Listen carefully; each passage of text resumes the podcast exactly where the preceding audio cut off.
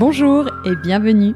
Vous écoutez Chou, le podcast dédié à l'univers canin. Et je suis Maude, sa créatrice.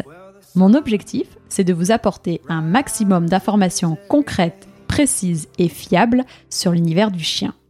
Pour ceci, j'invite à mon micro une fois par mois un particulier ou un professionnel pour découvrir de nouvelles races de chiens connues ou plus confidentielles, pour qu'ils nous confient leurs expériences vécues toujours passionnantes et enfin qu'ils nous partagent de bons conseils et leurs coups de cœur. J'espère que chaque épisode vous permettra d'en apprendre davantage et participera à nourrir votre réflexion sur le monde canin.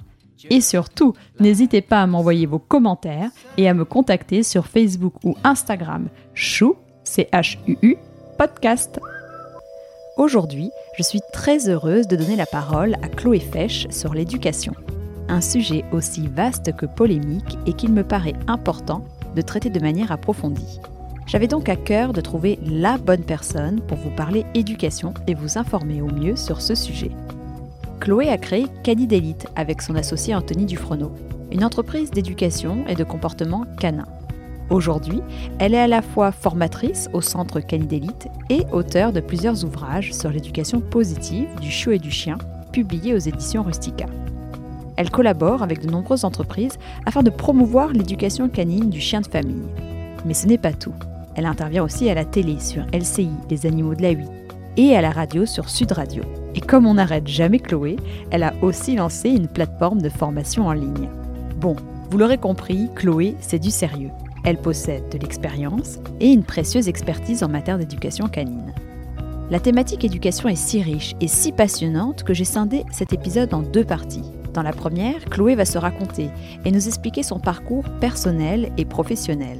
Dans la seconde partie, nous allons aborder plus précisément les questions d'éducation. Quels sont les différents courants d'éducation? Que signifie le concept d'éducation positive et qu'est-ce que cela implique? Chloé nous expliquera pourquoi il est important de faire appel à un éducateur comportementaliste quand on adopte un chiot.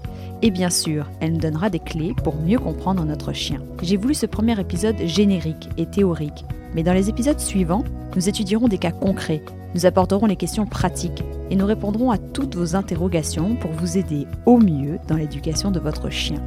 Ce podcast est le vôtre et c'est vous qui choisirez les thèmes des prochains épisodes. Alors dites-moi vite quels sont vos problèmes, vos questions et sur quel sujet vous souhaitez de l'aide ou des conseils pratiques. Chloé Fesch, c'est maintenant et c'est sur Chou. Alors, donc moi je suis euh, éducatrice canin et comportementaliste depuis 2009. Je suis euh, la co-gérante de la société Canidélite. Et euh, Canidélite, donc c'est quoi? C'est euh, trois choses principalement. la première, c'est qu'on va avoir des centres d'éducation et de loisirs canins. Donc ces centres, c'est ouvert aux particuliers qui veulent éduquer ou rééduquer leurs chiens ou euh, commencer avec euh, leurs chiots, tout ce qui va être récré des chiots, etc. Alors ces centres aujourd'hui, on en a un en région parisienne, on en a un à Bordeaux, un à Toulouse et on ouvre là d'ici un mois euh, Perpignan. On est aussi centre de formation, donc on forme des gens au métier d'éducateur canin et on est aussi assez actif sur les réseaux. On a une chaîne YouTube sur laquelle on va poster euh, euh, au moins une vidéo par semaine de conseils sur l'éducation, etc. On a un blog et on vient de lancer nos formations en ligne. C'est le, nouveau projet qui vient d'émerger. Et oui aussi, j'ai écrit deux, deux livres, j'oublie euh, souvent d'en parler. Donc deux livres sur l'éducation positive qui sont aux éditions Rustica. Ah bah c'est top, dis donc on t'arrête plus, vous êtes hyper actif et présent sur les réseaux, c'est vrai. Je me demandais pourquoi avoir choisi ce métier euh, en lien avec euh, donc les chiens. Ça aurait pu être vétérinaire, éleveur. Qu'est-ce qui t'a mis sur cette voie? Alors euh, donc moi j'ai commencé j'étais très très jeune ce métier parce que j'ai ouvert ma société j'avais 19 ans. Et avant ça j'étais en fac de philo. Donc rien à voir. Et en fait pendant la fac de philo c'était un petit peu la grande question de ce que j'allais faire de ma vie. Je savais pas du tout. Puis l'avantage de la philo c'est qu'on peut y passer des années sans prendre de décision. Donc voilà c'était en attendant de savoir et en fait, pendant mes études, j'ai découvert le métier de comportementaliste équin, donc par rapport aux chevaux. Et, euh, en faisant mes recherches, je suis tombée sur euh, le métier de comportementaliste canin. Et c'est là que ça m'a fait tilt parce que je voulais vraiment un métier qui, me passionne. Et ça, ça m'a vraiment passionnée dans le sens où ça répondait à ce que je recherchais, à savoir aider les gens tout en étant en lien avec euh, l'animal. Donc j'ai vraiment tout de suite accroché sur ce métier et puis j'ai voilà j'ai commencé à me faire former et je me suis lancée Et je n'ai jamais arrêté depuis et ça a toujours été mon métier depuis toutes ces années. Et je continue d'apprendre, donc c'est toujours passionnant et ça c'est le plus important pour moi. Alors c'est formidable, mais comment peut-on devenir éducateur canin? Quand j'ai commencé euh, il y a quelques années maintenant, il faut savoir que ce métier était très très peu connu. La plupart des gens, quand je leur disais que j'allais faire éducateur canin, ils visualisaient pas du tout ce que c'était et c'était euh, très compliqué de se faire former et puis d'avoir des formations, on va dire, à jour. Aujourd'hui, il y a plusieurs euh, formations qui existent et on va dire il y a deux choix quand vous voulez être éducateur canin. Soit vous allez passer par un BP, donc le brevet professionnel. Là, ça, ça se fait en lycée agricole et c'est sur un an ou deux ans en fonction des établissements, etc. Ou on passe par un centre privé, comme Canidelit d'ailleurs, et ces formations euh, dans, les centres privés seront beaucoup plus courtes, beaucoup plus condensées et euh, plus axées sur la réalisation du métier. À l'inverse du BP, où quand on sort, on doit avoir un niveau bac, donc c'est un peu plus général aussi. Quand tu dis plus court, c'est combien de temps chez vous, par exemple? Alors ça va dépendre. Nous, on a euh, dans nos formations différentes euh, durées. Euh, donc la plupart du temps, nos stagiaires en fait font des formations qui sont sur une théorie par correspondance et une pratique sur trois semaines au centre. Euh, c'est des formations en petits groupes parce qu'on est six. Euh, enfin, on, propose une formation pour six stagiaires pour un formateur. Donc, si on a deux formateurs, il y aura 12 stagiaires, mais pas plus. Et ça, c'est quelque chose qui fonctionne très bien depuis 2012, euh, en sachant que nous, on a des gens qui sont en reconversion professionnelle, qui veulent bah, finalement apprendre ce métier, mais qui n'ont pas un an à consacrer pour leur formation. Et donc, on a vraiment condensé sur, sur ces semaines de pratique avec toute la partie théorique qui se fait au préalable. D'accord, bah oui, j'allais te demander justement si on peut faire en ligne, enfin 100% de la formation en ligne, mais donc de ce que j'entends, il y a une partie qu'on peut faire à distance et une partie euh, où on doit être sur place, qui paraît aussi logique peut-être pour faire des exercices avec un, avec un chien. Donc tu me le confirmes ça? Oui, tout à fait. En fait, on a des formations en ligne, mais là, c'est plutôt pour les particuliers ou pour les professionnels qui veulent développer des compétences en plus. Euh, moi-même, hein, je l'ai dit, je suis toujours en formation et c'est principalement des formations en ligne que je vais suivre pour euh, monter en compétences parce que c'est des formations à l'étranger, etc. Donc c'est plus accessible comme ça. Mais maintenant, euh, la façon dont nous on forme au métier d'éducateur canin, on l'envisage pas uniquement en ligne. C'est pas possible euh, dans notre façon de faire. On a besoin d'avoir nos stagiaires avec nous. C'est un métier quand même très pratique où il faut qu'on soit sur le terrain avec eux pour leur apprendre. Donc toute la partie théorique, ça oui, on peut se débrouiller pour le faire à distance. Mais la partie pratique, dans tous les cas, elle se fait et elle se fera toujours avec les formateurs au centre. D'accord. Et alors, on dit euh, souvent, souvent, je me perds éducateur canin comportementaliste. Est-ce qu'il y a des spécialisations pendant la formation qui font qu'on est l'un ou l'autre? En fait, tout le monde est l'un et l'autre. Comment ça se passe? Alors, c'est pas vraiment euh, réglementé, il faut le savoir. Aujourd'hui, pour être éducateur euh, ou comportementaliste, il faut seulement avoir la CACED. Donc, c'est euh, la CACED, rapidement, c'est une formation de deux jours en lycée agricole suivie d'un QCM. Et ça, ça permet d'accéder à tous les métiers liés au chien, à part toiletteur. Donc, il n'y a pas de réglementation très claire entre ce qu'est l'éducateur ou ce qu'est le comportementaliste. Nous, on a fait le choix assez concret de d'associer les deux aspects du métier. Pour nous, l'éducateur, ça va vraiment être celui qui apprend au chien, qui est euh, en interaction avec l'animal directement. Le comportementaliste, son rôle, c'est plutôt de comprendre euh, une situation ou un trouble, etc., et d'arriver à trouver des solutions pour le mettre, euh, pour arriver à améliorer une situation. Et en fait, notre façon de travailler fait que l'un ne va pas sans l'autre. Euh, quand j'ai quelqu'un qui vient me voir avec son chien, je vais avoir autant un rôle de comportementaliste, c'est-à-dire de comprendre ce qui se passe et d'avoir une approche euh, très claire de la situation, et à la fois appliquer des conseils éducatifs et inversement, c'est-à-dire qu'ils viennent pour un problème de comportement ou qu'ils viennent pour un problème d'éducation, mes deux casquettes vont me servir. Donc dans notre formation, c'est pas l'un ou l'autre, c'est les deux, ça fait partie d'un tout pour être complètement cohérent avec euh, le chien, avec le maître, avec tout le monde. Bah oui, ça semble logique. Et donc, euh, vous enseignez quelle méthode? Nous, on va pas parler de méthode dans notre approche, on va plutôt parler d'approche justement. Pourquoi une pas d'une méthode, tout simplement parce que des méthodes, il y en a plein et on en utilise plein. Il y a la méthode du clicker hein, qui, est, qui, est, très connue. Euh, la méthode du clicker, c'est une méthode. Voilà.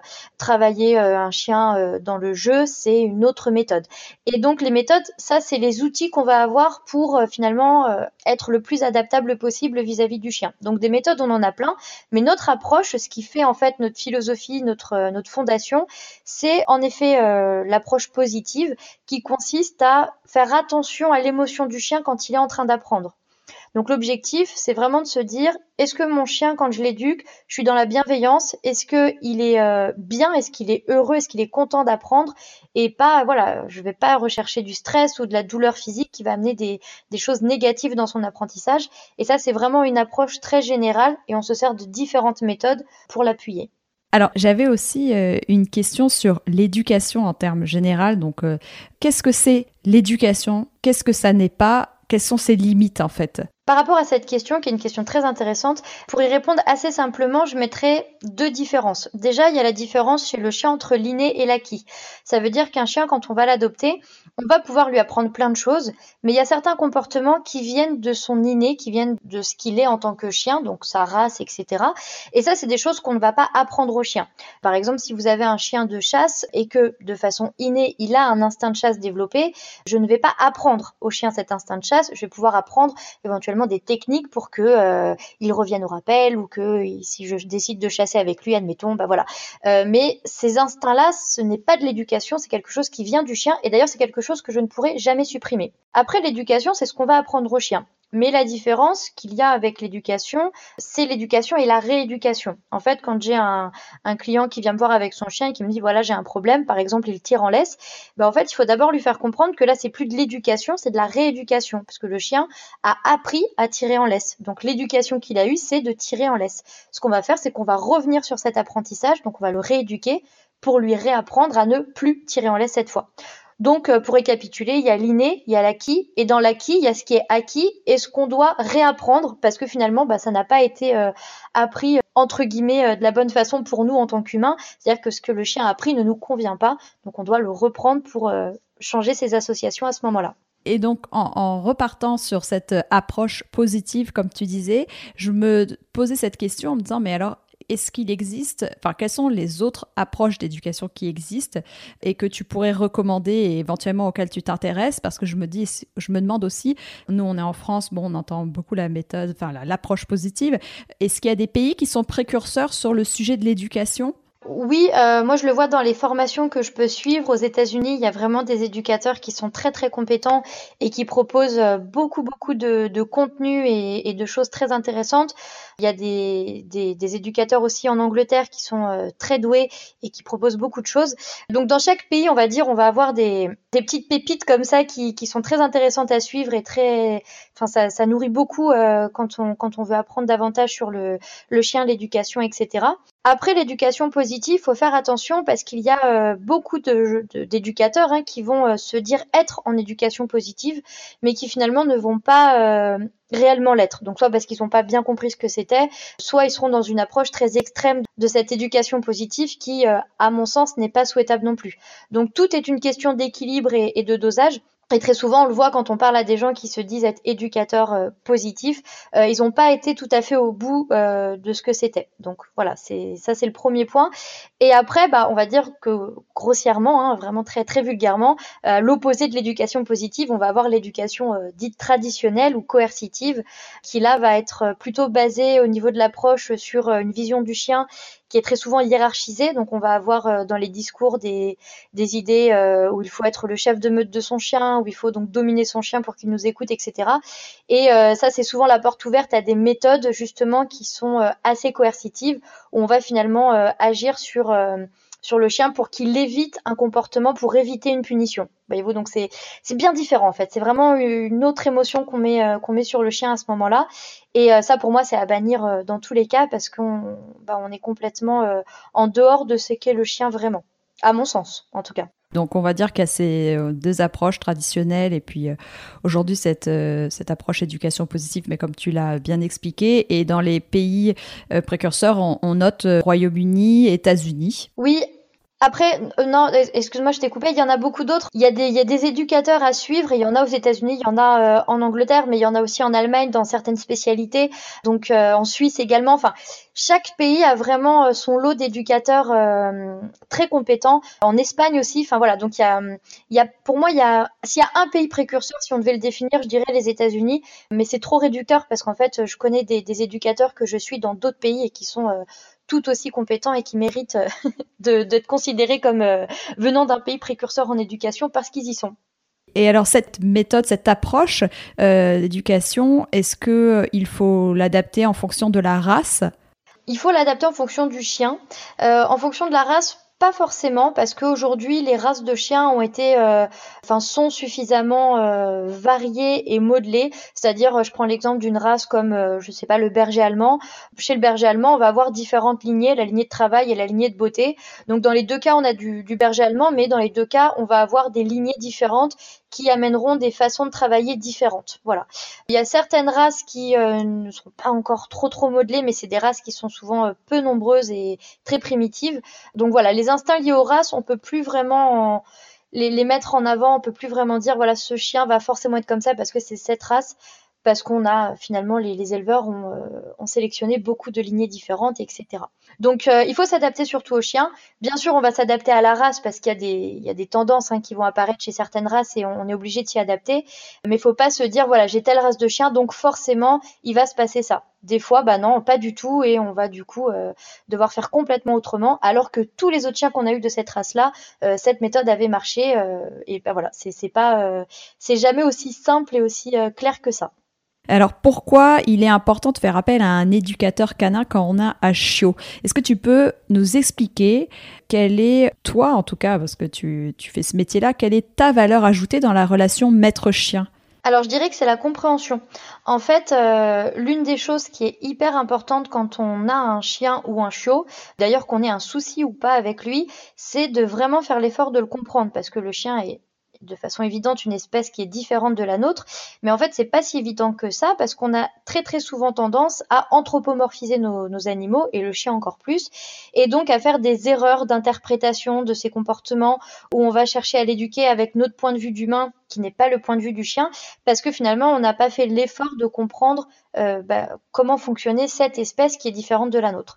Donc la valeur ajoutée quand on fait appel à un éducateur, ça devrait être que l'éducateur vous forme à mieux comprendre euh, comment fonctionne votre chien, comment il apprend, comment même il perçoit son environnement, comment euh, on, peut interagir avec lui et comprendre s'il est OK ou s'il n'est pas OK. Et ça, c'est le plus important, à mon sens. Après, il y a plein d'autres choses et la chose la plus importante aussi, c'est de se dire qu'avoir un chien aujourd'hui, c'est un choix. C'est-à-dire que euh, au jour d'aujourd'hui, on n'a pas des chiens pour aller chasser ou pour euh, garder son territoire, etc. Euh, on a des chiens parce qu'on l'a décidé, parce que c'est des membres de la famille, parce qu'on les aime. Donc avoir un chien, ça doit être un plaisir. Et dès l'instant où on commence à avoir des problèmes avec son chien, bah, il faut faire appel à un éducateur canin pour ne pas rentrer dans un, un, cercle vicieux qui ferait que le chien devienne un fardeau plus qu'un plaisir. Et l'idéal pour éviter ça, c'est bah, dès qu'on a un chiot, d'aller voir un éducateur pour partir sur les bonnes bases et éviter euh, de devoir revenir sur des choses qui ne nous conviendraient pas après, euh, après quelques mois d'adoption. Alors justement, ce que j'allais dire, est-ce que tous les chiens doivent aller voir un éducateur comportementaliste? Est-ce que c'est possible de faire appel à un éducateur comportementaliste à n'importe quel âge? Alors, dans un monde parfait, euh, ce serait bien que tous les maîtres fassent appel à un éducateur, ça oui, dans le sens où, euh, comme je le disais, même si c'est des gens qui ont toujours eu des chiens et que ça s'est toujours bien passé, il y a forcément des choses à apprendre, à connaître et à comprendre. Et d'ailleurs, euh, moi encore, alors que c'est mon métier, je continue d'apprendre. Donc là, là-dessus, je reste persuadée que tout le monde a encore à apprendre à n'importe quel moment de sa vie et peu importe l'expérience qu'il a eue avec des chiens. Ensuite, donc ça c'est dans un monde parfait, oui, si tous les maîtres étaient formés, ben on, irait, tout irait beaucoup mieux. On le voit d'ailleurs avec euh, les chiens de catégorie, hein, quand on fait la formation sur les chiens de catégorie. À chaque fois que j'ai eu l'occasion de le faire, tous les maîtres arrivaient un peu en reculons, enfin reculons parce que c'est obligatoire, etc. Et repartaient en se disant, bah tiens, j'ai quand même appris des choses et ça c'est cool parce que je m'y attendais pas et ça va m'aider. Donc euh, c'est un point important. Donc finalement, ce, fameux permis, la formation qu'on fait pour euh, les gens qui ont un chien de catégorie, ça pourrait être à mon sens généralisé à tous les chiens, parce que les chiens de catégorie ne sont pas euh, plus méchants que les autres, et ce serait beaucoup mieux. Voilà. juste petit aparté, sur les chiens de catégorie, la, loi qui est, mise en place, à mon sens, est pas mauvaise pour la formation des maîtres, etc. Par contre, tout ce qui va être muselière et euh, le fait qu'il soit euh, tout le temps tenu en laisse, euh, ça c'est un des aspects qu'on ne devrait pas généraliser. Hein. Donc voilà, je tiens à préciser parce que cette loi regroupe de bons, de bons critères et de mauvais critères. Donc voilà, tout n'est pas bon à prendre, mais il y a, certaines choses qui sont intéressantes. Justement, parce que si jamais voilà un auditeur veut prendre un chien catégorisé, est-ce que tu peux expliquer euh, quelles sont les, les règles euh, qu'il va devoir suivre quand il achète un chien catégorisé? Comment ça se passe? Oui, alors pour les chiens de catégorie, donc il y a certaines races hein, euh, qui sont euh, catégorisées. Aujourd'hui, il y a deux catégories. La première catégorie que techniquement on n'a pas le droit d'adopter, parce que l'acquisition, la vente et l'importation est interdite, et les chiens de deuxième catégorie où là on peut les, adopter. Euh, donc dans les chiens de deuxième catégorie, on va avoir le staff euh, le Rottweiler, le Tosa. Enfin voilà, il y a, quelques races comme ça, mais la plus courante c'est le staff. Et pour avoir un chien de deuxième catégorie, il faut obligatoirement avoir un permis de détention. Donc le permis de détention, on va l'obtenir euh, à condition que le chien ait vu un vétérinaire comportementaliste ou en tout cas un vétérinaire habilité au niveau de la dangerosité de ce chien. En tout cas pour confirmer que ce chien n'est pas dangereux. Le chien doit aussi être tatoué, donc identifié, vacciné. Enfin voilà, il y a plusieurs choses. Il doit avoir vu euh, un éducateur pour euh, une formation, donc ça c'est concernant le maître faut une assurance. Enfin, voilà, il y a tout un tas de papiers euh, à mettre en place pour que la mairie délivre un permis de détention. Et après, faut le savoir, hein, une fois que le, permis de détention est, validé, son chien de catégorie devra tout le temps être tenu en laisse et muselé quand on sort en fait. Donc ça, c'est quelque chose de très contraignant et automatiquement par une personne majeure. Voilà. Tout à fait, ça c'est très important de le rappeler, je suis euh, complètement d'accord avec toi. Il y avait un autre sujet euh, dont je voulais parler. On voit souvent sur euh, les réseaux sociaux des propriétaires qui dispensent des conseils euh, d'éducation. Je voulais savoir ce que tu en penses, savoir à ton avis. Enfin, pourquoi, selon toi, il est important de confier l'éducation de son chien à un professionnel? C'est important pour moi de le rappeler parce que je le vois quand même beaucoup et de plus en plus euh, souvent, ce genre de conseils. Je voulais que tu nous dises ce que tu en penses. Alors, il y a plusieurs choses. Donc déjà, il faut le savoir, on peut éduquer un chien à tout âge. C'est-à-dire que votre chien, n'importe euh, euh, quel souci d'éducation, hein, vraiment pas, pas des soucis de développement, des soucis d'éducation, on peut, euh, on peut régler le souci à n'importe quel âge. Par contre, en effet, il faut faire appel à un professionnel parce que on va avoir, bah, c'est un métier. En fait, il faut vraiment le voir comme ça. On est sur un métier, et ce serait comme de dire, euh, bah voilà, j'ai envie de, je sais pas moi, de, contracter un prêt à la banque, et puis je vais aller voir mon boulanger pour le faire, ou voilà, je vais lui demander des conseils. Ça n'a pas de sens. C'est pas son métier à la base, et les conseils qu'il va vous donner seront peut-être bons, mais le seront peut-être pas parce qu'il n'est pas forcément formé là-dedans. Tout comme je vais pas demander à mon banquier de m'apprendre à faire du pain, euh, etc. Donc ça, c'est important. Après, d'un autre côté, je ferai une nuance dans le sens où l'éducation, c'est une passion pour beaucoup de personnes et pour des gens euh, qui sont euh, même très très très compétents sans en faire leur métier. Donc des fois il y a des conseils de particuliers qui sont très bons et il y a des conseils de professionnels des fois qui sont très mauvais. Donc euh, faut faut faire la part des choses dans tout ça et c'est pas facile de s'y retrouver pour les gens qui cherchent des solutions. Et j'ai envie de dire la meilleure façon de s'y retrouver, c'est euh, vraiment d'avoir des références de professionnels qui, on va dire, sont estampillés comme étant euh, de bons conseils. Voilà. Et ça, c'est pas simple, mais c'est le plus important. Et pour finir, je dirais juste que les réseaux sociaux sont souvent un peu le théâtre de euh, de guerre, euh, de commentaires sur qui a raison, qui a tort. Voilà, je pense qu'il faut aussi redescendre et se dire bon, déjà personne en soi n'a raison ou tort et et la meilleure façon d'avoir un conseil qui marche, c'est aussi de voir le chien. Donc on peut faire beaucoup de choses en ligne, à distance et compagnie. Euh, si vraiment le problème persiste, il faut, euh, on peut écouter les conseils que des particuliers ou des professionnels nous donnent. Mais il y a un moment, il faut aussi franchir le pas euh, et aller sur un terrain d'éducation, voir l'éducateur et avoir des résultats avec l'éducateur directement. Bien évidemment, très clair. Et alors justement, on veut, quand on veut faire éduquer son chien, quelles sont les différentes formules qui s'offrent au maître? Et je sais qu'on entend souvent donc l'école du chiot, les consultations à domicile, il y a des balades éducatives. Est-ce que tu peux nous clarifier un petit peu toutes ces formules? Alors oui, nous en fait, dans la façon dont on fonctionne avec euh, sur les centres d'élite, on a euh, quelque chose qui est assez bien rodé depuis toutes ces années pour avoir finalement un maximum de services euh, proposés. Alors pour te donner une idée, hein, ce qu'on propose déjà quand les gens viennent avec un chiot, ça va être de leur proposer déjà un premier rendez-vous. Ça pour tous les chiens, peu importe l'âge, le premier rendez-vous, le premier bilan, il est offert, il est gratuit et c'est vraiment le but de ce rendez-vous d'établir un peu tout ce qu'il y aura à mettre en place. Et euh, donc quand les gens viennent avec un chiot, ce qu'ils vont pouvoir faire chez nous, c'est deux leçons individuelles parce que et ça, il faut le savoir pour les gens qui nous écoutent. Si vous voulez faire éduquer votre chien et que vous l'amenez directement dans un groupe, il y a très peu de chances que ça fonctionne. Ce serait comme demander à un enfant de se concentrer sur ses tables de multiplication en l'amenant en même temps au parc Astérix. Voilà, c'est pas possible.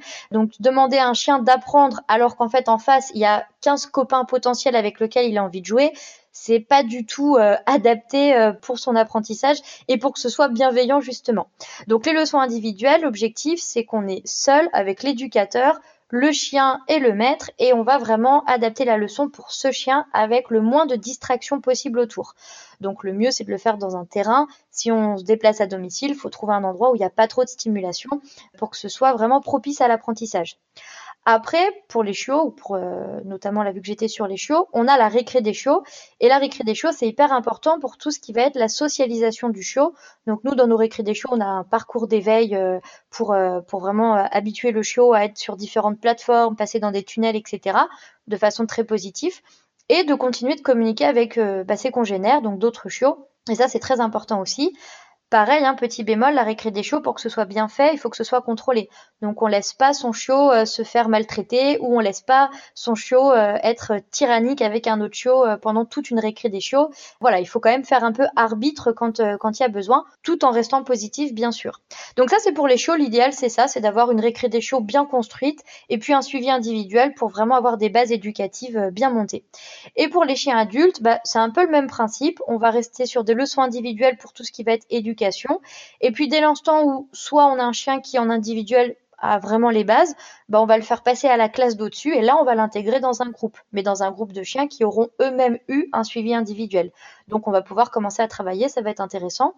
Et puis le dernier point, c'est qu'un chien fatigué, c'est un chien facile à éduquer. Donc on va euh, aussi proposer beaucoup, beaucoup de services, beaucoup d'activités pour dépenser les chiens. Donc on a carrément à Toulouse monté un club sportif pour chiens. Euh, on a une douzaine d'activités sportives, donc il y a forcément une activité qui correspond euh, au, au, chien qui a envie de faire un sport, enfin au maître qui a envie de faire un sport avec son chien. Et ça, c'est très important, donc avec les balades éducatives qu'on fait dans tous les centres, les leçons de groupe, comme je l'ai expliqué, etc. Tu peux nous citer quelques activités euh, sportives que vous proposez? Alors, il y en a plusieurs. Donc, pour, euh, par exemple, je sais qu'il y a beaucoup de, peut-être dans les gens qui nous écoutent, des gens qui ont euh, des chiens de berger, border collie, berger australien, c'est des races assez populaires. Donc, pour ces races-là, par exemple, on a lancé le trayball. Alors, le trayball, c'est pas nous qui l'avons inventé, hein, c'est une discipline qui vient d'Allemagne d'ailleurs. Et le trayball, c'est du foot pour chiens. Donc, globalement, ce qu'on va apprendre aux chiens, c'est aller derrière un ballon et à pousser le ballon pour euh, l'amener dans des cages qui seront situées euh, derrière le maître. Ça, c'est prédisposé pour les chiens de berger parce qu'on est vraiment sur, euh, on va dire, un comportement lié indirectement à ces instincts de, troupeau et de chien de berger. Alors évidemment, on n'est pas avec des moutons, donc c'est pas tout à fait lié à l'instinct du berger, mais voilà, on reproduit un petit peu ces séquences-là, et puis ça permet d'avoir une meilleure éducation sur son chien, notamment pour tout ce qui va être commande à distance. Et les chiens de berger, on sait qu'ils ont tendance à souvent partir après les vélos ou des choses comme ça. Les mettre au trail c'est très très pratique pour récupérer un rappel au moment où le chien a envie de courir après le vélo. Donc il y a ça par exemple. Après, on va avoir pour tout ce qui est euh, plutôt chien type molosse, mais pas que, euh, une activité euh, qui s'appelle l'athlétisme. Donc l'athlétisme, c'est quatre, quatre obstacles. Donc il y a un saut en hauteur, un saut en longueur, un saut de haie, etc. Et un mur. Donc c'est vraiment une activité très très technique. Et mon associé qui, qui met en place ce genre d'activité est spécialement formé en préparation sportive pour chiens. Donc c'est vraiment, il a, il a récupéré une casquette en plus grâce à cette formation pour justement ne pas faire de bêtises quand on monte un chien au sport. Et puis après, on a l'agility, euh, le hooper qui est, on va dire, une déviation de l'agility en quelque sorte. On fait de la proprioception aussi, donc ça c'est apprendre au chien à avoir conscience de son corps. C'est très bien pour les chiots, pour les chiens en rééducation ou pour tous les chiens de façon générale. Enfin voilà, je vous dis, on en a une douzaine, donc il y en a beaucoup beaucoup. Dans les grandes lignes, voilà les, quelques activités euh, qui plaisent, qui plaisent bien et qui sont très intéressantes à pratiquer quand on a un chien, peu importe la race. Et là, les, maîtres, ils peuvent venir euh, accompagner avec leurs conjoints. C'est généralement ils sont seuls ou avec les enfants. Comment ça se passe? C'est assez familial alors oui, nous sur les centres, c'est très familial. On a euh, une vraie communauté sur chaque centre qui se crée euh, déjà grâce à nos éducateurs qui sont euh, bah, tout le temps sur le centre. Hein. Nos éducateurs sont sur le centre du mardi au dimanche, donc c'est leur deuxième maison limite. Hein.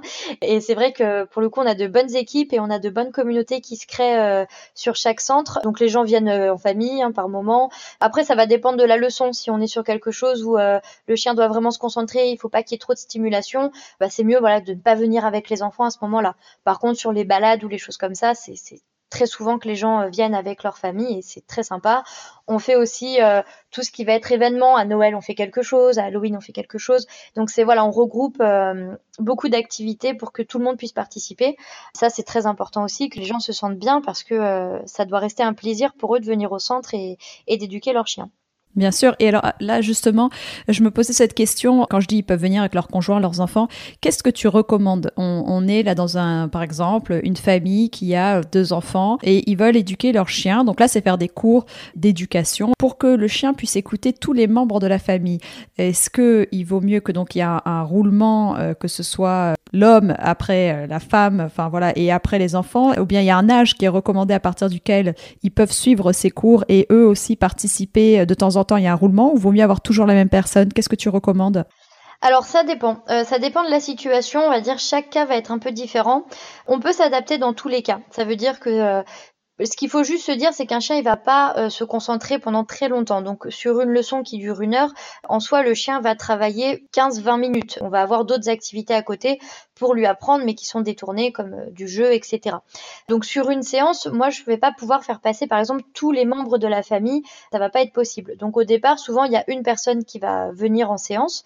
Et après, en effet, on va introduire les autres personnes qui souhaitent participer, ça sans, euh, aucun problème. Et l'avantage, c'est que là, le chien aura déjà acquis euh, ce qu'on était en train de lui apprendre. Donc on va juste s'occuper de l'humain pour que l'humain apprenne euh, les signaux et les codes pour que le chien puisse euh, en effet l'écouter lui. Après, concernant les enfants, l'âge, ça va dépendre un petit peu de l'enfant, mais souvent, euh, voilà, s'ils sont trop petits, c'est pas possible. Par contre, à chaque fois qu'il y a une famille avec enfants, nous, on leur propose de venir au moins à une séance pour que les enfants entendent les règles de sécurité, les choses à faire, les choses à ne pas faire quand on a un chien, parce que ça, il y a évidemment des, des il y a tout le temps des choses en fait à, à, à, dire pour être en prévention principalement, et ça, peu importe l'âge de l'enfant, euh, on va dire à partir de, de 3 ans, on est capable de, de leur faire des petits jeux, des petits exercices aux enfants qui, qui seront très très très utiles pour la suite. Et euh, sur les centres, je, sais que nous, par exemple, sur le centre de Toulouse, on a une, une jeune fille qui a 11 ans, je crois, et, euh, et elle a un chien. C'est son chien, c'est elle qui l'éduque, elle s'en sort, mais alors euh, super super bien. Elle fait de l'agility avec, elle est, euh, elle est vraiment à fond. Et franchement, voilà, il y a à aucun moment j'aurais eu l'idée de me dire, euh, bah non, faut d'abord que ce soit sa maman qui fasse les leçons, alors que voilà, c'est là le, duo entre elle et son chien était tellement fort que ça se passe très bien comme ça. Dans d'autres cas, c'est pas la même chose, donc on s'adapte. On s'adapte. Bon bah ça dépend. Et alors, comment le chien apprend-il? Je sais que comprendre le chien permet d'éviter des erreurs euh, d'interprétation. Donc, euh, est-ce que tu peux nous expliquer un petit peu ça? Euh, oui, alors bon, c'est une vaste question. On a euh, dans nos formations en ligne euh, une formation qui est spécifique là-dessus, sur tout sur l'apprentissage. Donc une formation sur plusieurs leçons qui est, qui est très très complète. Et J'invite éventuellement les gens qui écoutent, s'ils veulent en savoir plus, à aller voir euh, ce module-là. Pour être euh, assez clair euh, au niveau de cette réponse, je vais, on va dire, réduire à trois choses. Voilà, on va, on va partir sur ça. Et puis, on pourrait développer beaucoup plus, mais voilà, histoire d'avoir une réponse quand même complète. Le chien, il va avoir trois façons d'apprendre. Alors, dans la vraie vie, il y en a d'autres, mais euh, il y en a trois principales. Euh, la première, c'est que le chien, il apprend par habituation. Ça veut dire que quand on va faire un exercice, il va falloir le répéter pour que ça fonctionne. Alors ça, c'est un peu comme nous, hein, on prend l'exemple des sportifs très souvent. Un sportif qui va... Euh, je sais pas, par exemple, jouer au tennis, à force de répéter les mouvements, les gestes avec la raquette, etc., il va les perfectionner, il va les fluidifier, il va augmenter la rapidité, ça va devenir de plus en plus facile. Euh, comme euh, d'ailleurs un enfant, si on veut lui apprendre euh, une liste de mots, il va la répéter, répéter, répéter, et plus il la répète, plus c'est facile, plus c'est fluide, plus c'est rapide. Bah, le chien, c'est pareil. Plus on va le faire répéter, plus ce sera facile, plus ce sera fluide, moins ce sera fatigant. Et ça, c'est l'un des premiers pôles quand on veut apprendre à un chien, c'est de savoir qu'il va falloir répéter pour que ce soit bien ancré. Ensuite, l'autre euh, l'autre point, c'est que le chien est aussi capable d'apprendre par euh, imitation. Alors c'est pas tout à fait le terme, mais on pourrait développer ce point euh, de long en large et en travers. C'est fait dans la formation, mais là juste rapidement, l'imitation, c'est que le chien est capable par observation, on va dire, d'imiter certains comportements. Donc déjà entre eux, entre chiens, mais aussi avec l'humain, euh, on s'est rendu compte que euh, certains chiens étaient capables d'imiter par exemple le sourire humain, donc qui n'est pas du tout un comportement euh, positif. Quand le chien montre les dents, a priori, c'est pas parce qu'il est content, mais certains chiens ont par imitation à l'humain reproduit une sorte de sourire, voilà, associé à, quelque chose d'agréable. Donc l'imitation, c'est aussi entre chiens. Si vous demandez à un chien de s'asseoir, souvent l'autre, euh, bah, en observant euh, le premier chien en train de s'asseoir, va faire la même chose. Ça marche très bien pour le rappel aussi, et euh, ça marche très bien pour les bêtises. Voilà, un chien qui sait ouvrir les portes va très rapidement montrer aux autres comment on fait, et c'est pas forcément pratique dans tous les cas, ce principe-là. Et le dernier point, qui est peut-être euh, celui qui est le plus important, même s'ils le sont tous, c'est l'apprentissage par association. C'est-à-dire qu'un chien, quand il apprend, il va associer euh, ce qu'il est en train de se passer à soit quelque chose d'agréable, soit quelque chose de désagréable, soit quelque chose qui n'amène rien en fonction de ces trois euh, solutions, eh ben, euh, son comportement va donc soit se répéter, soit s'éviter, soit s'éteindre. Et ça, c'est très important, c'est un des fondements de l'éducation. Euh, l'apprentissage par association, il est en deux parties. Il y a ce qu'on appelle le conditionnement. Donc, il y a le conditionnement classique, où on va être sur une réponse réflexe de l'animal. Donc là, on va utiliser ce conditionnement pour travailler sur les peurs, pour travailler sur voilà, des choses vraiment réflexes, des émotions, par exemple. Et le conditionnement opérant, où on va vraiment amener le chien à avoir une une action volontaire. Donc là, on est sur vraiment de l'apprentissage. Apprendre un chien que le mot assis veut dire il y a une friandise, par exemple, c'est un apprentissage euh, associatif. Donc c'est un apprentissage euh, d'un conditionnement opérant qu'on a mis en place. Et les deux fonctionnent ensemble. À chaque fois qu'on apprend au chien, par exemple à s'asseoir, on est aussi en train de conditionner une réponse émotionnelle. Et c'est ça qui est intéressant, c'est que l'apprentissage par association, est, très complet et nous permet d'amener euh, énormément d'exercices et c'est ça qu'il faut absolument comprendre quand on veut éduquer un chien. Donc là, je l'ai fait très synthétiquement, hein, on pourrait développer tout ça euh, beaucoup plus, mais euh, voilà. Ça résume très bien. Et par rapport justement à la phase chiot qui devient adulte, est-ce est que tu peux nous parler des différentes phases par lesquelles le chiot passe Peut-être dans le comportement aussi? Alors un chiot c'est encore plus important parce que donc je l'ai dit tout à l'heure, un chien peut apprendre à tout âge. Par contre, il y a une chose qu'on va pas pouvoir euh, régler si on a passé un notamment l'âge d'un an, c'est tout ce qui va être lié au développement. Et quand on a un chiot, on est en plein dedans. J'ai l'habitude de dire hein, quand vous adoptez un chiot à 8 semaines, il n'est pas fini. voilà. Et donc euh, on peut vraiment euh, faire des, des erreurs très très très facilement et c'est des choses qu'on risque de ne plus pouvoir régler par la suite. Donc globalement, quand on adopte un chiot, on va avoir euh, différents points. Le premier, c'est euh, de continuer de lui apprendre le langage canin, parce que euh, un chiot avec sa mère, donc souvent à l'élevage, a eu cet apprentissage, si la mère avait les bons codes, etc. Mais quand on adopte à 8 semaines un chiot, si admettons on ne le met plus du tout en contact avec les autres chiens, ou si ça se passe mal, ben on risque d'avoir un chien qui sera complètement désocialisé et forcément plus ça ça a été euh, traumatisant ou absent, plus c'est compliqué à gérer. Donc euh, c'est important de proposer à son chien des rencontres congénères euh, qui se passent bien, quitte à en faire peu, mais il faut qu'à chaque fois ce soit positif. Après, c'est l'environnement. Un chiot, il est en plein développement et tout ce qu'il apprend, euh, enfin tout ce qu'il vit, tout ce qu'il observe, c'est des choses qui vont s'intégrer dans son dans son système. Donc, pour être assez euh, simple là-dessus, souvent euh, je l'explique comme ça. Le chiot, avant les 12 semaines, donc les trois mois, c'est un peu comme un disque dur qui enregistre tout. Donc toutes les expériences bonnes et mauvaises, ça, ça rentre dans ce disque dur. Et schématiquement, à 12 semaines, ce disque dur, il s'éteint. Et après ça, bah, le chiot va soit euh, quand il va rencontrer une nouvelle situation, pouvoir la référencer à quelque chose de connu. Dans ce cas, euh, ça va. Sauf si ce quelque chose de connu était négatif. Ou alors, il ne va pas savoir euh, gérer cette situation parce qu'il ne l'aura jamais connue.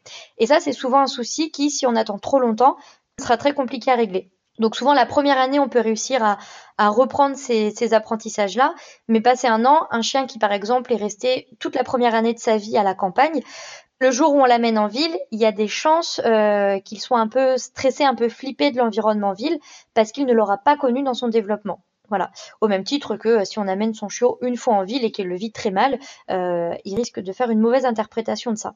Et le dernier point dans, dans l'éducation d'un chiot, c'est de continuer de renforcer ses autocontrôles. Donc les autocontrôles, c'est ce que sa mère normalement met en place avec lui quand il joue, etc.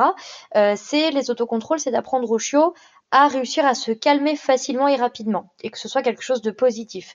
Ça, c'est souvent le problème des gens qui ont un chien, c'est qu'ils arrivent à l'exciter, ça, il n'y a pas de problème. Mais quand il s'agit de le calmer, c'est plus dur. Et donc, euh, plus cette base au niveau du développement aura été solide, plus on a un chiot qui aura acquis les autocontrôles facilement, plus ce sera facile par la suite. Donc un exemple concret, hein, si vous avez un chiot qui a tendance à vous mordiller, vous sauter dessus, etc., euh, prenez le réflexe de l'ignorer. Si à ce moment-là, vous allez euh, lui faire un petit câlin parce qu'il est mignon, parce qu'il est petit et que ça fait pas mal, euh, vous êtes en train de vraiment le valider de s'exciter et de comprendre qu'en s'excitant, il obtient ce qu'il veut. Donc c'est un apprentissage qui va être euh, complètement inintéressant pour nous et désavantageant pour, euh, pour nous par la suite. Donc c'est important, par exemple, quand on a un chiot qui a tendance à beaucoup s'exciter, à stopper ce qu'on est en train de faire, à l'ignorer, à rester vraiment le plus neutre possible, le plus fermé possible. Et quand il se sera calmé, à ce moment-là, la récompense, c'est qu'on va retourner à l'interaction. Et là, on est en train de gérer les autocontrôles quand on fait ça. entre autres. Il y a d'autres exemples, mais c'était pour être assez clair là-dessus. Très clair. Mais alors, moi, je me demande aussi, euh, euh, ça va bien avec euh, toutes les races de chiens, mais je sais qu'il y en a une où j'ai fait une interview justement avec Elsa sur les chiens loups de Saarlos et les chiens loups de Tchécoslovaque. Et je sais que eux, il y a une particularité, c'est qu'ils ont une phase d'adolescence très prononcée avec des instincts très forts. Et je sais que tout ce qu'ils ont acquis, enfin, en tout cas, c'est les retours que j'en ai eu, hein, la majorité, tout ce qu'ils ont acquis avant les, euh, je veux dire, je sais pas, même un an, deux ans. Après, euh, on me dit souvent qu'après la période d'adolescence, à trois ans, quatre ans, c'est comme si ils repartaient à zéro. Donc c'est hyper dur avec ces races-là. Est-ce que justement ça, tu les vois beaucoup au centre euh, Donc on réapprend tout? Est-ce que c'est T'as d'autres races comme ça où tu as, noté ce genre de comportement où les instincts, enfin où la, la période d'adolescence est très compliquée? Alors sur les chiens loups, c'est plus le chien loup de Sarlos qui va être euh, comme ça. Euh, le tchèque aussi, mais moins en tout cas de, mon expérience ou des, éleveurs qu'on connaît, etc. C'est plus sur le Sarlos qu'on va observer ça. Et en fait, ça c'est lié à l'instinct. Donc je vais rien pouvoir faire par rapport à ça. Ça veut dire que quand on adopte un chien loup, en l'occurrence Sarlos, mais peu importe, quand on adopte un chien loup, on doit s'attendre à avoir ça et on ne pourra rien y faire. Ça fait partie de la, de la génétique de ce chien, ça fait partie de ses instincts donc c'est comme ça en fait. D'ailleurs c'est euh, l'une des races où on a très souvent des problèmes d'anxiété de séparation, même si tout est bien fait, parce que c'est des chiens qui sont voilà de façon instinctive très propices à avoir ce genre de comportement. Donc des chiens qui seront souvent un peu sur la réserve sur les gens qui connaissent pas, etc. Euh, même si on leur a fait rencontrer beaucoup de personnes, ça va se répercuter. Et pourquoi ça, ça arrive? Ça arrive en fait à la puberté parce que c'est à la puberté que les comportements instinctifs apparaissent. Euh, donc très souvent, par exemple, vous avez un chien de garde, vous vous dites à deux mois mais il aboie pas, c'est bizarre. Bah, attendez six mois, huit mois, vous verrez, il va se mettre à le faire. Avec la puberté, l'instinct apparaît.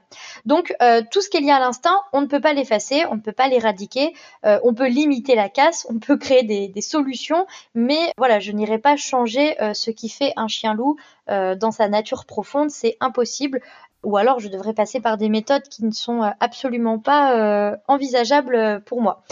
Parce que justement très très inhibantes, très stressantes et pas du tout productives pour le chien et pour le maître. Alors après oui, il y a d'autres races comme ça. Je, je pense par exemple au berger blanc suisse. Alors le berger blanc suisse, y a toutes les lignées françaises ont tendance à être un peu flippées comme ça par la suite, ce qui n'est pas le cas par exemple des lignées allemandes. Les bergers blancs suisses en Allemagne ne sont pas du tout comme ça.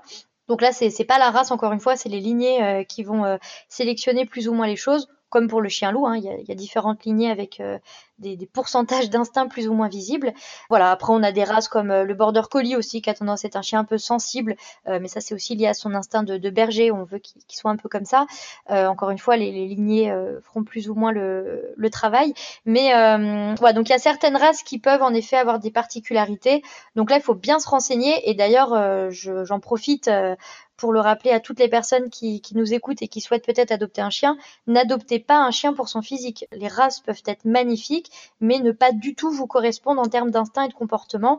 Donc, comme j'ai tendance à le dire, vaut mieux, euh, voilà, adopter un chien moche qui vous convient et vous serez heureux avec lui toute sa vie qu'un chien beau euh, que vous pourrez plus voir en peinture parce que euh, ça n'ira pas du tout dans votre mode de vie. Donc voilà, c'est important de le rappeler en effet.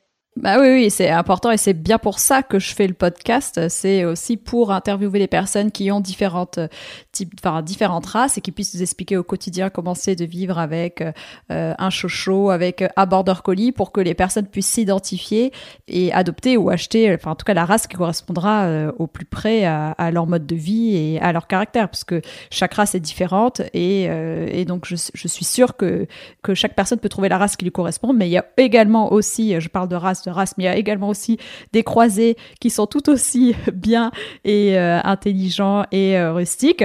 Mais voilà, c'est important de se renseigner et bien évidemment, et c'est vraiment pour ça que j'ai créé ce podcast, c'est pour euh, bien s'informer en amont et adopter ou acheter en tout cas le, la, bonne race qui ira avec, avec votre tempérament et votre mode de vie. Donc c'est intéressant, merci en tout cas pour le berger blanc suisse, parce que je, je ne savais pas du tout qu'ils étaient aussi, qu'ils avaient aussi cette sensibilité-là et ce, ce genre de problème.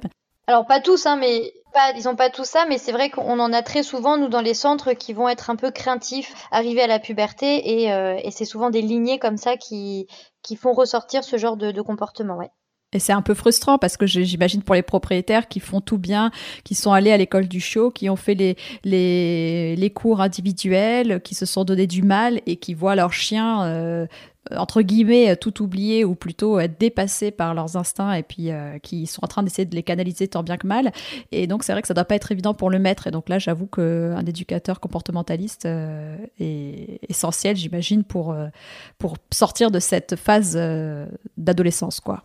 Alors après, est-ce que pour décrypter un peu le langage du chien, parce que c'est important pour apprendre à communiquer avec son chien, est-ce que tu peux nous éclairer sur les signaux de stress ou de bien-être que le chien peut émettre envers son propriétaire pour qu'on soit sûr de... Et puis ça peut être pour, très intéressant aussi pour les enfants, pour mieux comprendre et, euh, les, différents signaux euh, qu'il émet?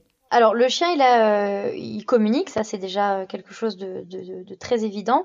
Euh, c'est important de le dire hein, parce que le chien va pouvoir nous dire comment il se sent, comment il est, etc. via euh, plusieurs signaux. Donc il y a toutes les postures physiques évidemment, il y a les vocalises aussi, mais ce qui est plus subtil, ce sont les signaux d'apaisement que souvent on ne connaît pas ou peu. Alors heureusement maintenant il y a de plus en plus de gens qui sont au courant que ça existe et ce que c'est, et tant mieux. Euh, mais voilà, il y a encore quelques années, c'était euh, un petit peu les signaux d'apaisement. Qu'est-ce que c'est? Donc, euh, donc j'aime bien le rappeler à chaque fois. Alors, les signaux d'apaisement, c'est une partie de la communication. Hein, c'est pas toute la communication, mais c'est des fois la moins connue et, pourtant elle est essentielle. Donc les signaux d'apaisement, c'est des attitudes que le chien va émettre pour manifester un stress ou un inconfort. Ça va être, euh, on en a plusieurs, il en existe des tas. Il y a un très très bon livre euh, sur les signaux d'apaisement d'ailleurs de Rugas qui, euh, qui, est très accessible et qui est illustré, qu'on trouve partout. il est à 15 euros je crois de tête, donc c'est vraiment quelque chose qu'on devrait tous avoir quand on a un chien. Ce, livre-là, il, il est fortement recommandé. Donc les signaux d'apaisement, pour vous en citer quelques-uns qu'on observe assez régulièrement chez nos chiens, on a par exemple le bâillement. Euh, le bâillement, quand un chien bâille, alors ça ne veut pas forcément dire qu'il est stressé, hein, rassurez-vous, faut pas vous dire à chaque fois que vous voyez votre chien bâiller, ça ne va pas, mais ça peut être un signe de stress. Donc, il euh, faut faire attention à ça, il faut l'interpréter par rapport à la situation. Un autre plus subtil mais hyper hyper important, c'est le léchage de truffe. Un chien qui va se lécher la truffe, c'est un chien qui est irrité. Et ça, vous l'observerez euh, d'ailleurs sur les auditeurs, vous pouvez faire le test. Hein. Euh, allez caresser votre chien et caressez-le au-dessus de la tête, mais faites-le qu'une fois et vous allez observer que je pense que 9 sur 10 chiens euh, ici présents vont réagir en se léchant la truffe. Ça veut dire que là, ils sont irrités de la prise de contact. Donc on arrête tout de suite quand on observe ça. C'est que le chien est en train de nous dire ça, j'aime pas. Donc c'est vraiment important de le savoir parce que souvent les gens le lisent pas et du coup bah continue l'interaction et le chien n'a pas d'autre choix que d'être encore plus clair et souvent c'est le grognement qui va apparaître après pour les chiens les plus euh, euh, bah, qui sont le moins le moins tolérants et ils ont le droit. Et ce qui est le problème de ça, c'est qu'un chien s'il comprend que quand il se lèche la truffe, la truffe on le comprend pas, mais quand quand il grogne, on comprend, bah, il arrêtera de se lécher la truffe et il va se mettre à grogner. Et là, on va se dire, on a un chien agressif. En fait, non, on a un chien qui essaye de communiquer mais qui se fait pas comprendre. Donc le léchage de truffe est très important, surtout pour les enfants, parce que très souvent les enfants sont très invasifs dans la prise de contact, ça irrite le chien, et là c'est le rôle de, de l'adulte de venir stopper l'interaction et de laisser euh, la possibilité au chien de s'éloigner. Euh, à ça, on a aussi le fait de tourner la tête. Un chien, quand on prend contact, s'il se met à tourner la tête, bah, c'est un peu comme nous entre humains. Hein, si euh, bah, quelqu'un arrive vers, euh, vers une personne pour l'enlacer et que cette personne en signe se tourne ou s'éloigne ou se tourne la tête, elle n'est pas tout à fait sur un message d'ouverture aussi. Donc c'est un peu pareil pour le chien. S'il tourne la tête, c'est qu'il n'est pas super ok. Et donc voilà, il en a, il y en a plein d'autres. Hein, plisser les yeux, renifler, se gratter. voilà, par par moment, ça peut être aussi des signes d'apaisement. Donc d'où le livre qui est très complet pour ça. Mais voilà, un chien qui baille, un chien qui se lèche la truffe, un chien qui tourne la tête, c'est les trois euh, principaux, même si tous les autres sont importants. il faut vraiment les repérer, les connaître parce que euh, bah, ça permet de mieux comprendre son chien et du coup de mieux savoir s'arrêter ou changer quelque chose quand son chien n'est pas bien. Et ça, ils peuvent le faire aussi face à un autre chien, ces signaux d'apaisement, ou c'est généralement avec les humains? Non, principalement c'est avec les autres chiens. Alors ils le font aussi avec les humains, euh, mais euh, c'est des signaux qu'on observe très très très facilement euh, entre eux et c'est leur façon de communiquer principale. On a fait une vidéo où on décrypte toute une séquence entre deux chiens, entre un chien adulte et un chiot, où justement la séquence dure 1 minute 30, hein, c'est assez rapide, et j'ai fait des ralentis pour que justement on puisse bien voir chaque signaux, l'échage de truffes, etc. et voir la réponse du chiot à ces signaux. Parce qu'en fait on a un chiot qui arrive très brusquement, un chien qui émet des signaux d'apaisement et du coup ça ça calme, ça fait stopper le chiot qui était trop brusque dans sa prise de contact. Donc euh, c'est une vidéo qui est accessible dans, nos formations en ligne notamment et qui est assez intéressante à étudier parce que quand on le voit comme ça entre eux, bah, quand on va aller euh, jouer avec son chien ou le caresser ou quoi, on va observer un peu la même chose de façon euh, assez équivalente et ça nous montre en fait comment on doit réagir. Donc là on doit se stopper, on doit reculer, on doit attendre ou on doit même changer peut-être la façon de faire, etc. Donc euh, ça peut être très subtil et, et d'ailleurs j'invite tout le monde à filmer son chien quand on le caresse, quand on joue avec lui pour regarder le film et voir qu'en fait il y a plein d'attitudes qu'on n'avait pas vues pendant qu'on était dans l'action mais qui auraient nécessité de notre part une adaptation à ce moment-là. Voilà. Et plus on comprend son chien, bah, mieux on l'éduque. Et quand il se secoue? Alors, le fait de secouer, ça peut être euh, une façon de se soulager aussi d'une tension, évidemment. Euh, ça peut être aussi euh, pour enlever une odeur ou pour voilà, ça peut être aussi un, comportement naturel comme le bâillement. Mais en effet, le fait de se secouer, ça peut être une façon de, se détendre en quelque sorte, un peu comme le bâillement aussi d'ailleurs. Donc oui, ça peut être aussi ça peut être aussi un signal, mais il est plus il est plus subtil. Souvent, ça c'est plutôt une réponse physique, le fait de se secouer pour le chien. Oui, parce que le bâillement, j'allais dire aussi, parfois quand on fait, euh, bah, moi j'ai noté ça quand j'ai fait une séance d'ostéopathie avec euh, avec euh, il s'est laissé manipuler et quand il était vraiment bien, il a commencé à bailler. Donc pour moi, c'est un signe d'apaisement. Enfin, là, à l'inverse, c'est plutôt que il se il se détend, non? Alors oui, oui, le bâillement peut être une façon de se détendre, euh, mais ça peut être, alors c'est pas forcément euh, lié à ce que l'ostéopathe était en train de faire, ça peut être que son corps, en fait, euh, physiquement, avait besoin de ce bâillement pour se détendre parce qu'il y avait une tension, il y avait quelque chose. donc ça, c'est possible. Et d'ailleurs, moi, pour tout ce qui est manipulation, on le, met, on le met en avant dans, dans nos centres. On apprend en fait au chien un exercice de consentement, ce qui est encore plus clair qu'un signal d'apaisement. C'est-à-dire que moi, je le fais avec mon chien actuellement. Je suis en train de lui apprendre. J'ai deux chiens. J'ai l'un de mes chiens qui a un an et euh, qui est en plein dans cet apprentissage. En gros, je lui ai appris à me dire quand il est OK, quand il l'est pas.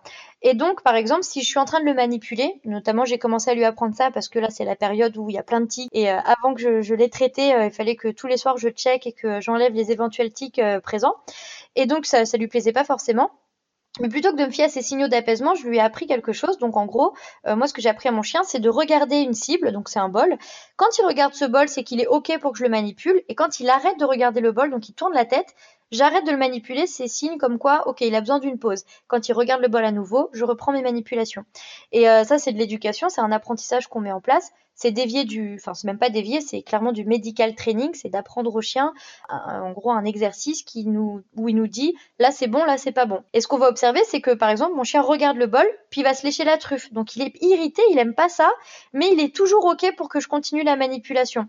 Donc c'est ça qui est intéressant. C'est un peu comme nous quand on va euh, chez, euh, euh, je sais pas, on va, on va, chez le kiné. Des fois ça fait mal, mais on est quand même ok quoi. Il y a un moment on va lui dire peut-être non là stop, j'ai besoin d'une pause. donc c'est clair, on peut discuter, on peut se comprendre. Et c'est un peu la même chose qu'on va amener chez le chien avec cet exercice.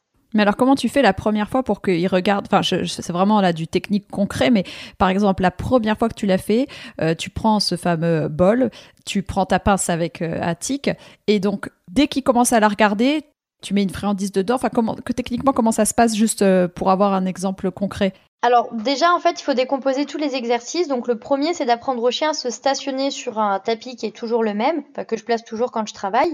Et au départ je vais juste lui apprendre à regarder le bol. Je vais même pas chercher à le manipuler, je vais juste lui apprendre à regarder le bol, c'est tout. Donc ce qui va faire que le chien va regarder le bol euh, sur la durée. Et je vais le féliciter de faire ça. Et ensuite, une fois que ça c'est bien acquis, donc ça prend plusieurs séances, hein, c'est très long, je vais pouvoir commencer à toucher mon chien et puis en fait à lui, à lui associer le fait que regarder le bol fait que je le touche, arrêter de regarder le bol fait que j'arrête de le toucher. Et à chaque fois, je vais récompenser chaque étape. Alors, ça peut être regarder le bol, mais au départ, moi, je lui avais appris à poser sa tête sur ma, sur mes jambes. Donc, j'étais assise en tailleur. Il avait posé sa tête sur mes jambes et euh, l'exercice, c'était plutôt pour tout ce qui était euh, oreille, etc. C'était de lever la tête quand il en avait marre. Mais au départ, je lui ai appris à poser sa tête sur mes jambes. Ce qui est important en éducation, c'est de tout décomposer. En vrai, euh, l'objectif final qu'on a, qui est, euh, on va dire que le chien apprenne ce que je viens de décrire là, euh, c'est un peu comme un enfant qui passe le bac. Voilà. Avant de lui demander de passer le bac, eh ben, je vais d'abord l'amener en maternelle et en CP et en CE1, etc. Et si ça marche pas, je vais le faire redoubler jusqu'à ce que ce soit clair. Et, et puis mon but étant final qu'il ait son bac, ça n'arrivera que si toutes mes étapes sont respectées. Donc c'est exactement pareil dans l'éducation d'un chien. Si je veux apprendre un exercice, je le décompose, je le facilite à l'extrême et en fonction de la réussite de mon chien, je le complique pour arriver à ma finalité. D'accord, ah bah c'est génial. Bah, merci beaucoup pour euh, toutes ces astuces. Justement, alors là, on avait, en tout cas, par rapport à ma question, on a compris les signaux de stress que le chien pouvait émettre, quand il n'est pas bien, mais de signaux de bien-être. Est-ce qu'on peut donner un exemple? Alors, je crois que par exemple, quand on caresse un chien pour savoir s'il a vraiment envie qu'on le caresse et on attend de voir comment il réagit, s'il vient et redemande la caresse, c'est que, en tout cas, c'est un, signe de, qu'il est plutôt bien et qu'il en a envie. Et s'il met pas la tête vers la, vers la main, est-ce que ça veut dire que du coup il en a pas envie? Enfin c'est bête, hein, j'essaie de trouver un, exemple concret, mais... Non, c'est un bon exemple. En fait, c'est le, consentement. En fait, si, si, le chien il est partant, euh, s'il est motivé, s'il est, euh, est ok, on va l'observer dans sa façon de faire. Donc déjà, il va être enjoué, hein, physiquement on va le voir, il va être, euh, il va nous regarder, il va, il va avoir une petite excitation mais modérée, donc il peut se traduire par les battements de queue. Un chien qui remue la queue n'est pas forcément content, hein, c'est juste qu'il a un petit degré d'excitation. deux chiens qui se battent peuvent remuer la queue, donc faut pas vous dire mon chien remue la queue, c'est qu'il est content. Mais voilà, on va observer l'ensemble général, le comportement général et le consentement. Donc par exemple, si c'est sur un câlin, bah oui, en effet, si je suis en train de caresser mon chien, Régulièrement, je vais enlever ma main, puis s'il vient la redemander, c'est qu'il est toujours OK. S'il ne la redemande plus, c'est qu'a priori, on a été au bout du, de du câlin.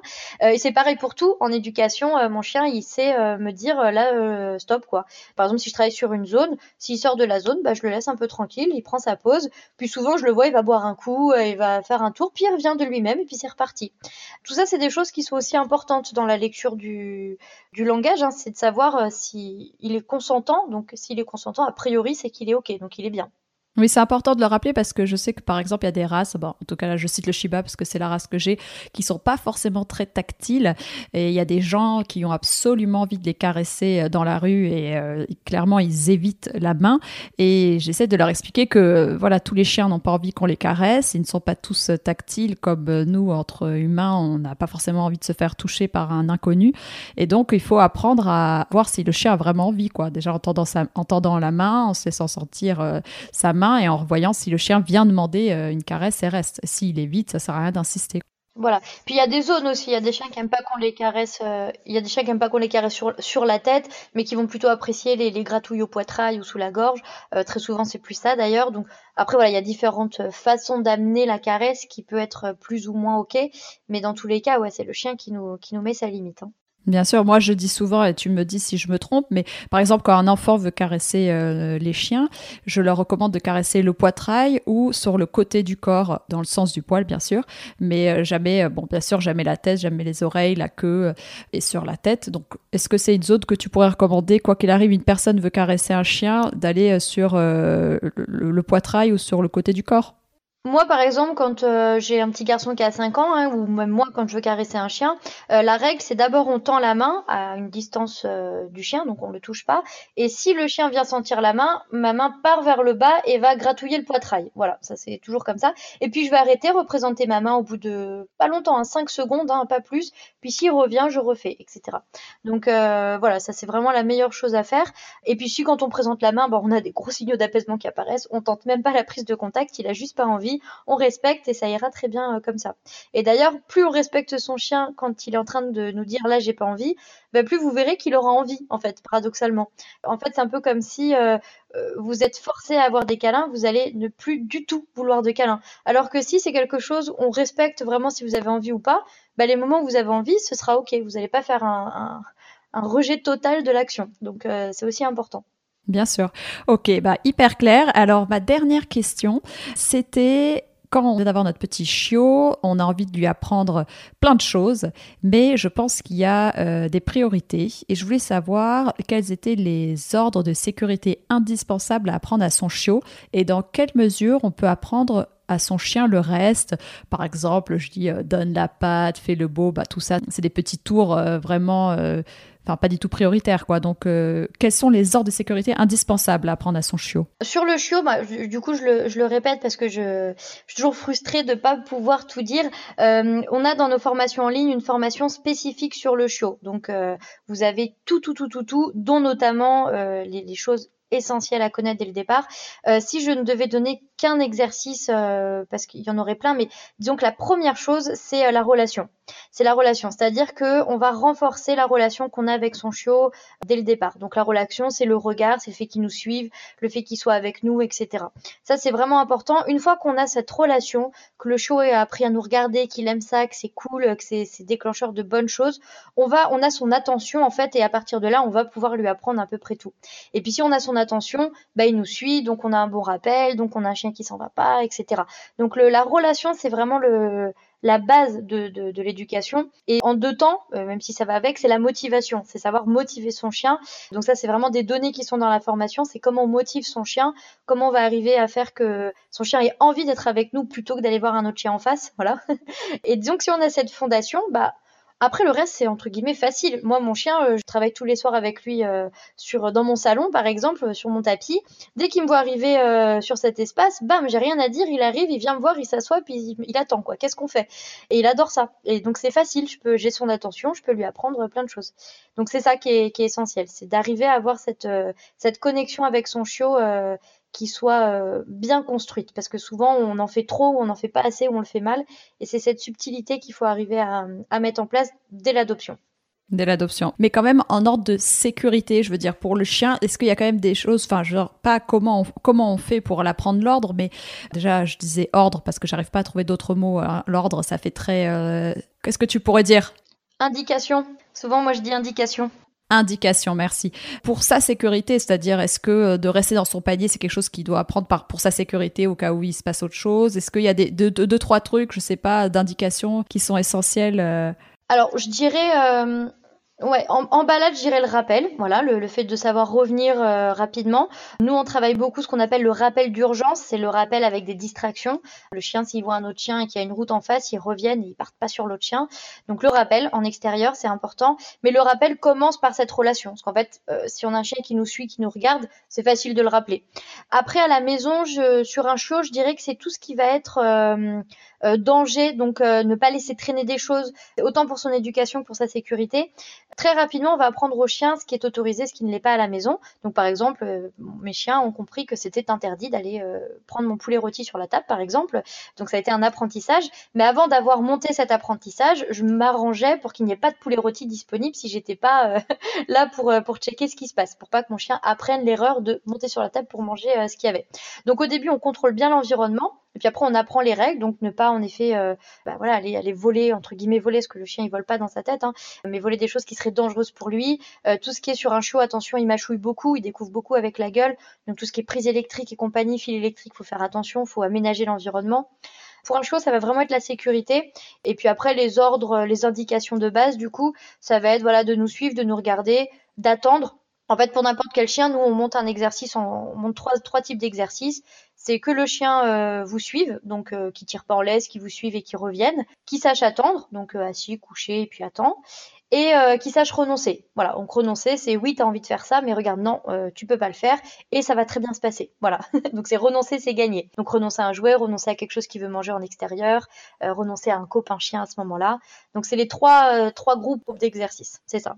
Bon, bah écoute, c'est super. Tu as répondu à plein de questions que je me posais, donc je suis vraiment ravie. Salut Chloé. Si cet épisode vous a plu, n'hésitez pas à me le dire sur les réseaux sociaux et à le partager autour de vous. Vous pouvez aussi laisser 5 étoiles et un commentaire sur Apple Podcast ou iTunes. Avoir des notes permet de donner plus de visibilité au podcast. N'hésitez pas non plus à me taguer dans une de vos stories sur Instagram, ça fait toujours plaisir et c'est une bonne façon de diffuser le message. Très bonne semaine, prenez soin de vous et de vos toutous